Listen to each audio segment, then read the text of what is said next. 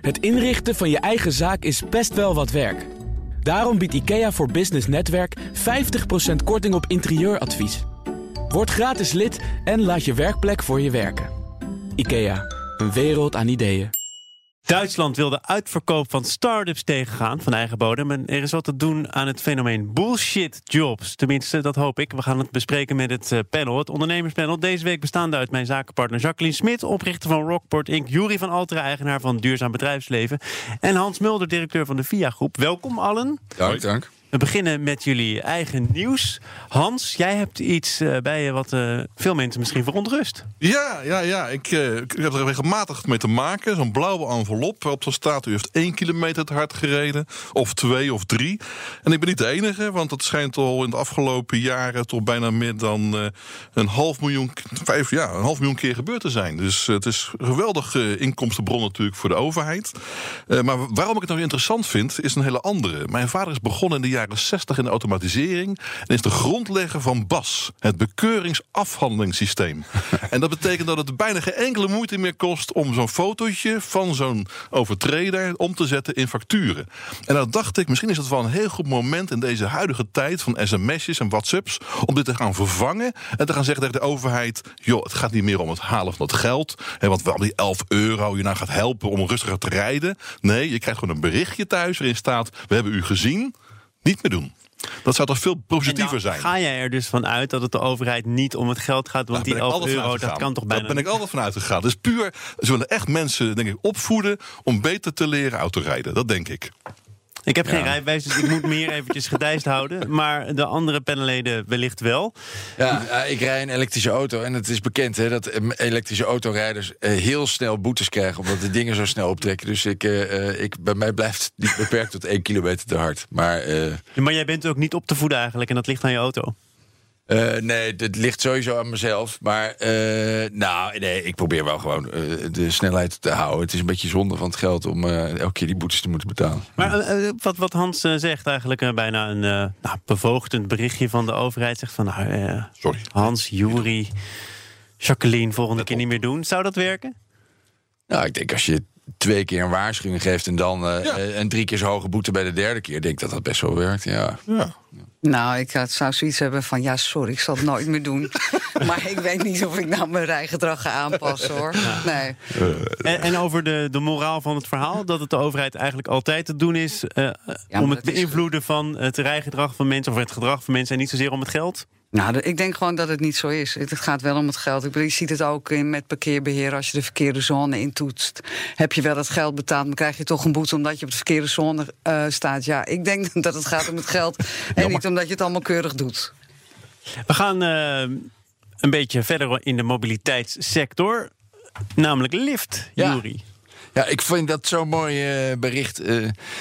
Want waarom ik het zo mooi vind, Lyft is de, uh, is de concurrent van de Uber. Hè. Dat gaat nu naar de beurs en de, uh, daar wordt de waarde ingeschat op 23 miljard. Nou, ik vind dat los van, los van Uber en alles wat we daarvan vinden... wat ik zo fantastisch vind, is dat die waardering van bedrijven... op een hele andere manier tot stand komt. Want ik heb even de cijfers erbij gehaald. Als je kijkt naar 2016 hadden ze 340 miljoen omzet en 682 miljoen verlies. En in 2018 een omzet van 2 miljard. Dus wel een aanzienlijke stijging, maar een uh, verlies van 911 miljoen. Of uh, ja, een miljoen dollar. Hoe mooi is het dat je dan vervolgens gewaardeerd wordt op, op, op 23 miljard dollar? En dan, en, en... Ja, op basis van de belofte. Nou, op dat het ooit misschien goed gaat komen met je. Nou, voornamelijk natuurlijk op het feit dat, en dat is waar, wat ik dan interessant vind, is dat ze, uh, men probeert natuurlijk zijn pijlers te zetten op degene die de marktmacht creëert. Hè. Als je daar volle exposure genereert en eigenlijk de, de, de enige of een van de weinige partijen bent die dus zo'n taxidienst uh, of een mobiliteitsdienst uh, palet aanbiedt, dan zal je de hoogste waarde hebben. Maar dat betekent dus als dit op 23 miljard dollar gewaardeerd wordt, hoe denkt men dan tegenwoordig over Uber? Dat is natuurlijk wel interessant. Nou, daar hebben we het in dit programma ook deze week over gehad. Omdat er een harde concurrentiestrijd is tussen Uber en Lyft. En Lyft gaat nu iets eerder naar de beurs. Waardoor misschien ook weer de mogelijkheden toenemen om weer wat harder te groeien. Wat marktaandeel van Uber af te pakken. Of, zeggen andere mensen, je kunt ook prima twee van die spelers eh, naast elkaar hebben. En Uber gaat ook naar de beurs natuurlijk. Hè. Dat gaat niet heel lang meer duren. Nee. nee, ik vind het interessant. En, eh, en vervolgens kijk je, wat hebben ze dan verder nog voor systemen? Hebben, of die, uh, die taxi-app. Dan hebben ze een bike rental system. Dus je hebt uh, fietsverhuursysteem of software. Ja, het is natuurlijk hilarisch. Ja, maar uh, stel, uh, jij krijgt de mogelijkheid om aandelen lift te kopen, zou je het doen? Nou, ik denk dat het wel interessant is als je snel veel geld wil verdienen. Ik denk dat het helemaal niet verkeerd is. Zo zit je niet in elkaar. Nou, uh, ik ben geen belegger. ik beleg, ik heb geen aandelen, dus uh, ik, het lijkt mij niet verstandig om dan uh, hiermee te gaan beginnen. Goed.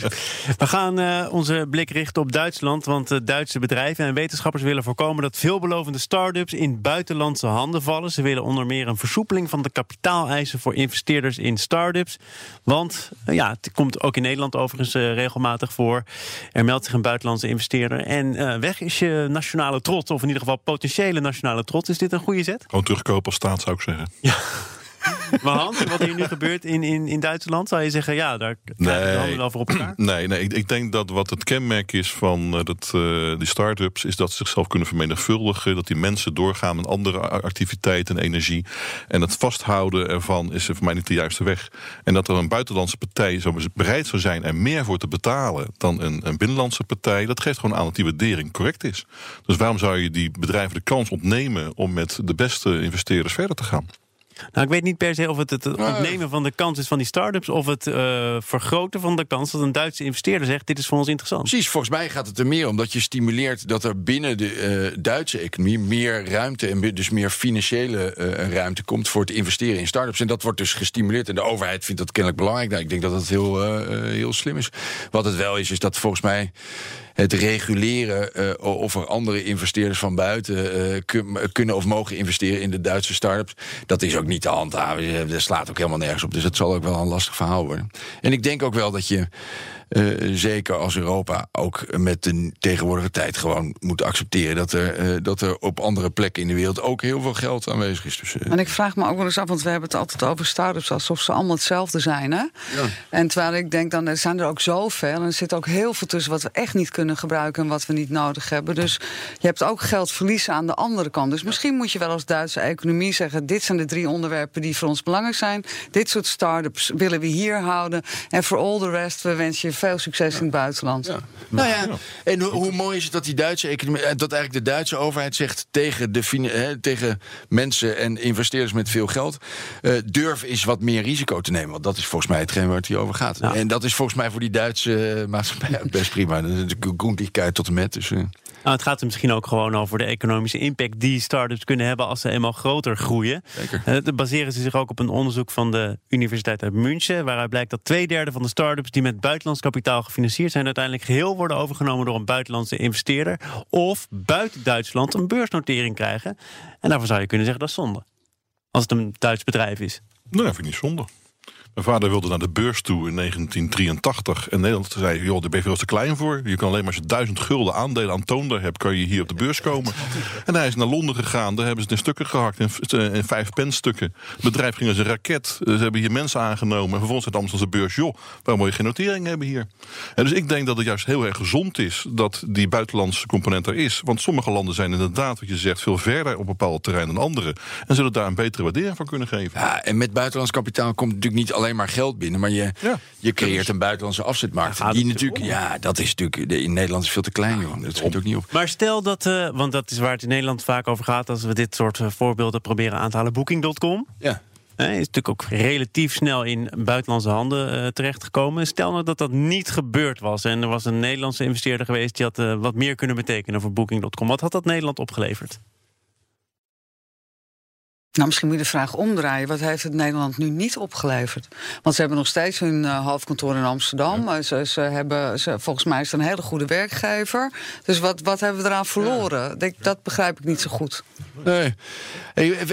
Ik vind mooi de, de Next Web, hè, dat uh, technologie ja. uh, media platform. Van Boris, wel uit van Zanten. Ja, die is net, uh, wat heeft hij een grote investering vanuit? Washington Post. Financial Times. Financial Times gekregen.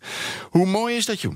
Wat een prachtige eh, Ja. kans is dat. Ja. Dan kan je wel zeggen, ja, dat zou eigenlijk een investeerder uit Nederland moeten zijn. Nou, dan heb je eh, FD Medegroep of TMG of een, aantal, of een andere partij. Ja, dan blijf je in. eh eh blijf je het toch wat meer. vaak, ja, ja.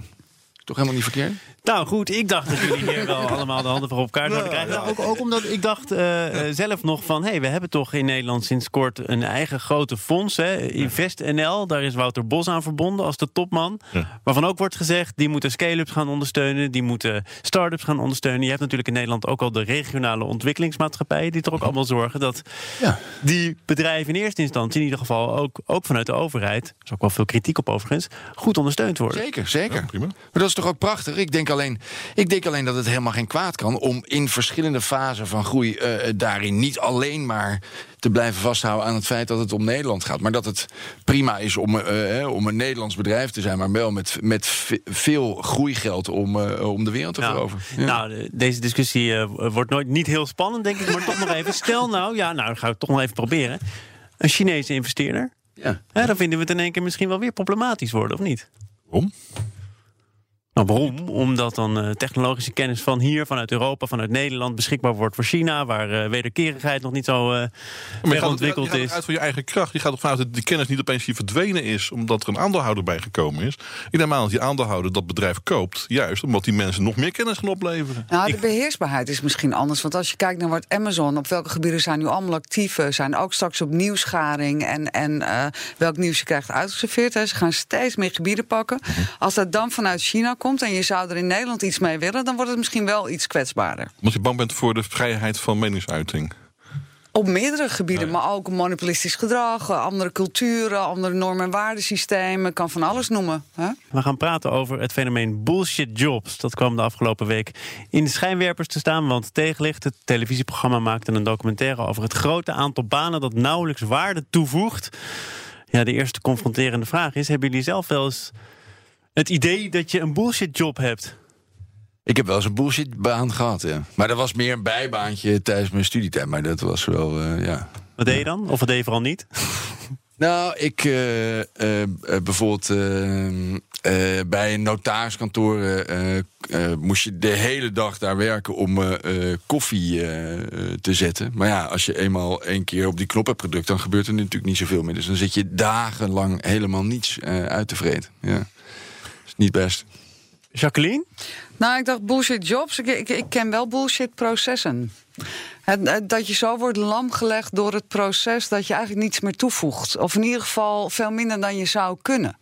Eh, dat ken ik wel. En waar komt dat dan door?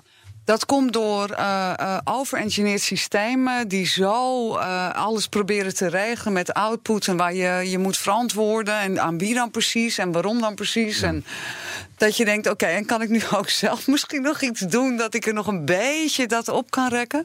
En daar gaat dan heel veel energie op zitten. En dan denk ik dat je eigenlijk ook wel over een bullshit job kan praten. Jij hebt mij eh, uitgelegd wat je doet. Hè? Ik heb het Ja. net ook eh, uitgelegd, of in ieder geval geprobeerd, Geprobeerd. samen te vatten in het begin van deze uitzending. Ja. Namelijk verandertrajecten op leiderschapsniveau. Zouden er nou ook mensen kunnen zijn die dit horen, die denken: nou, nou, is ook een als we het over bullshit jobs hebben, dan hebben we het daarover.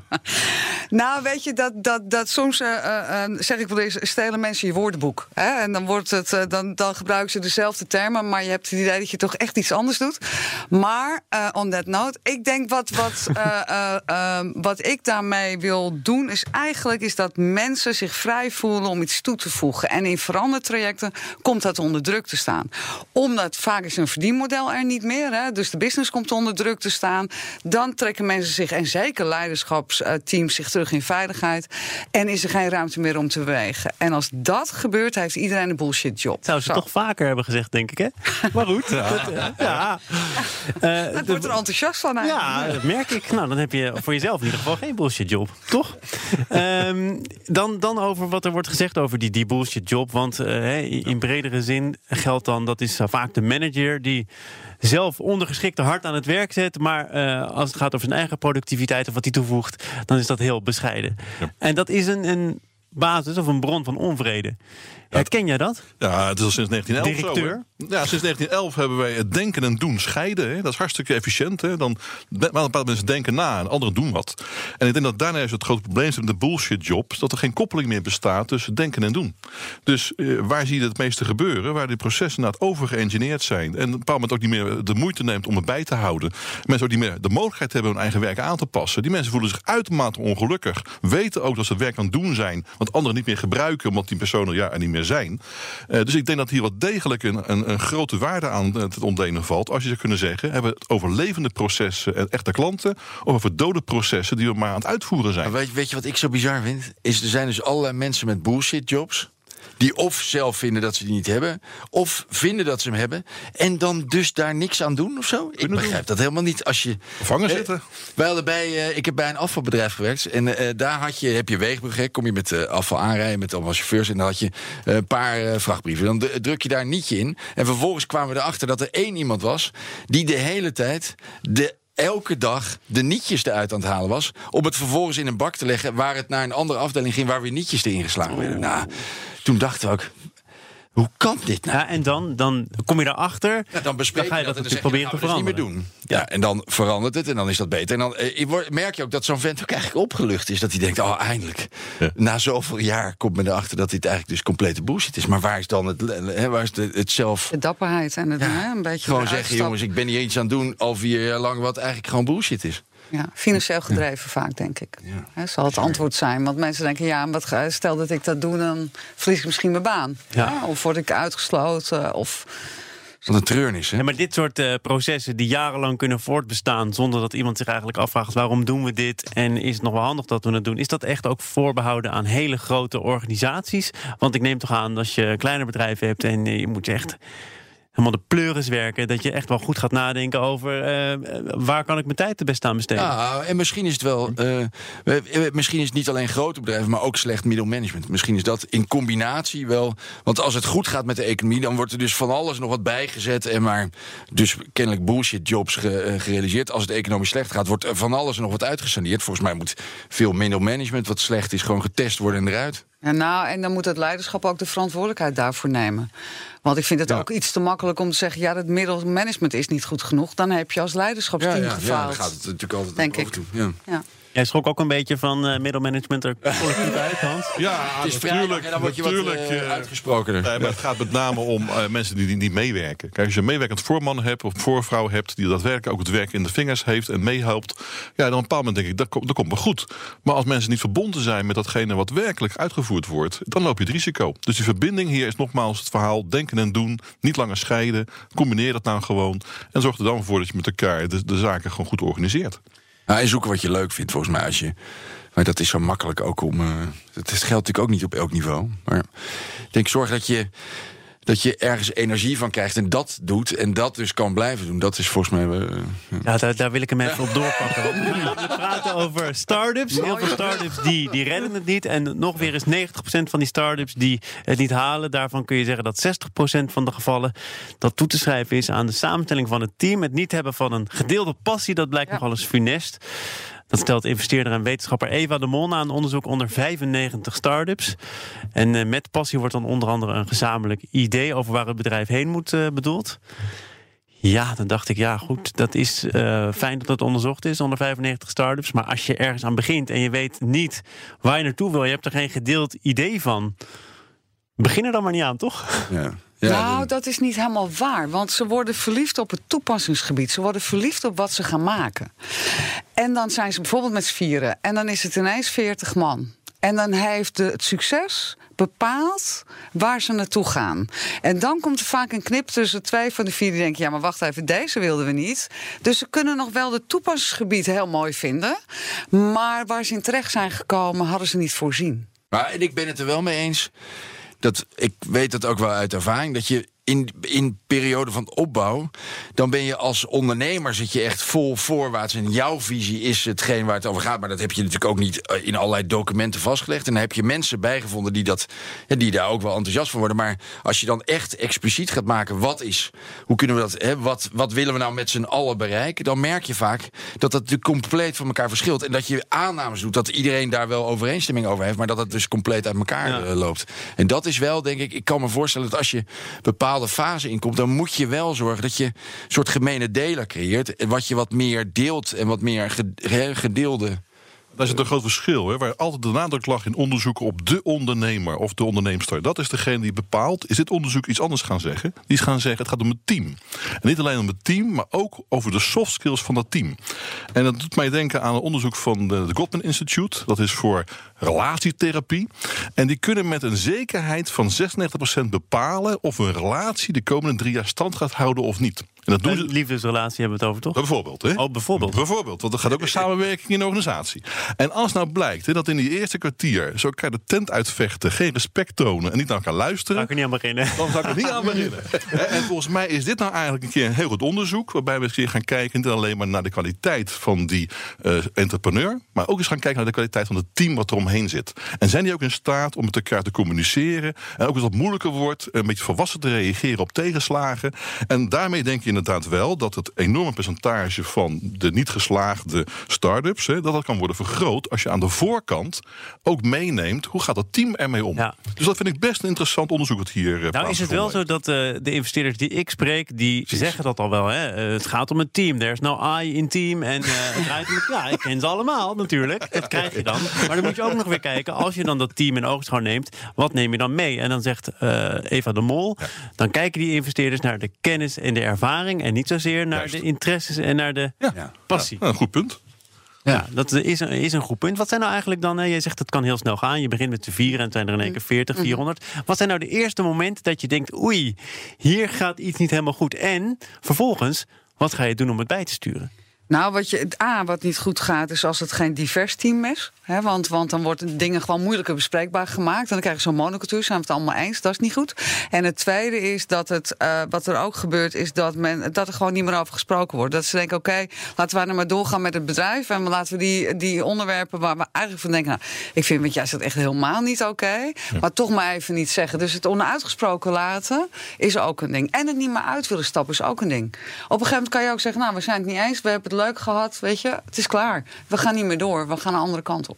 Er zijn ook overigens wel, ja, Juri, je zal het ook wel weten, veel start-up mediators en, en relatietherapie voor start-ups. ja. Het is er allemaal wel. Dat komt Ja. ook niet eh, helemaal uit de lucht vallen. Nee, maar je merkt natuurlijk toch dat de grootste. Ik denk de grootste fout van een ondernemer. Dat, eh, eh, dat iedereen zal zich daar wel in herkennen. Is het feit dat je toch te snel. Te veel overtuigd bent van je eigen gelijk. In plaats van bij de groei van het bedrijf. Het, eh, ja, de inbreng en het, het intellect. En de kwaliteit van anderen. En daar zit natuurlijk een soort breekpunt in. En als je daar te lang mee doorgaat en denkt. Ik, ik, het is allemaal goed wat iedereen zegt. Maar volgens mij moeten we deze kant op. En je doet dat continu. En dan gaat het natuurlijk naar de kloten. Ja. Ik dank jullie opzicht. voor jullie inbreng en eh, diverse standpunten. We hebben volgens mij alles kunnen bespreken. Of is er nog iets waarvan we dachten, nou het is zo gevoelig, dit laten we even liggen. Laten we die gevoelige dingen voor volgende keer bewaren. trouwens. Gaan we eerst in therapie. Dan, eh, dan zie ik jullie daarna.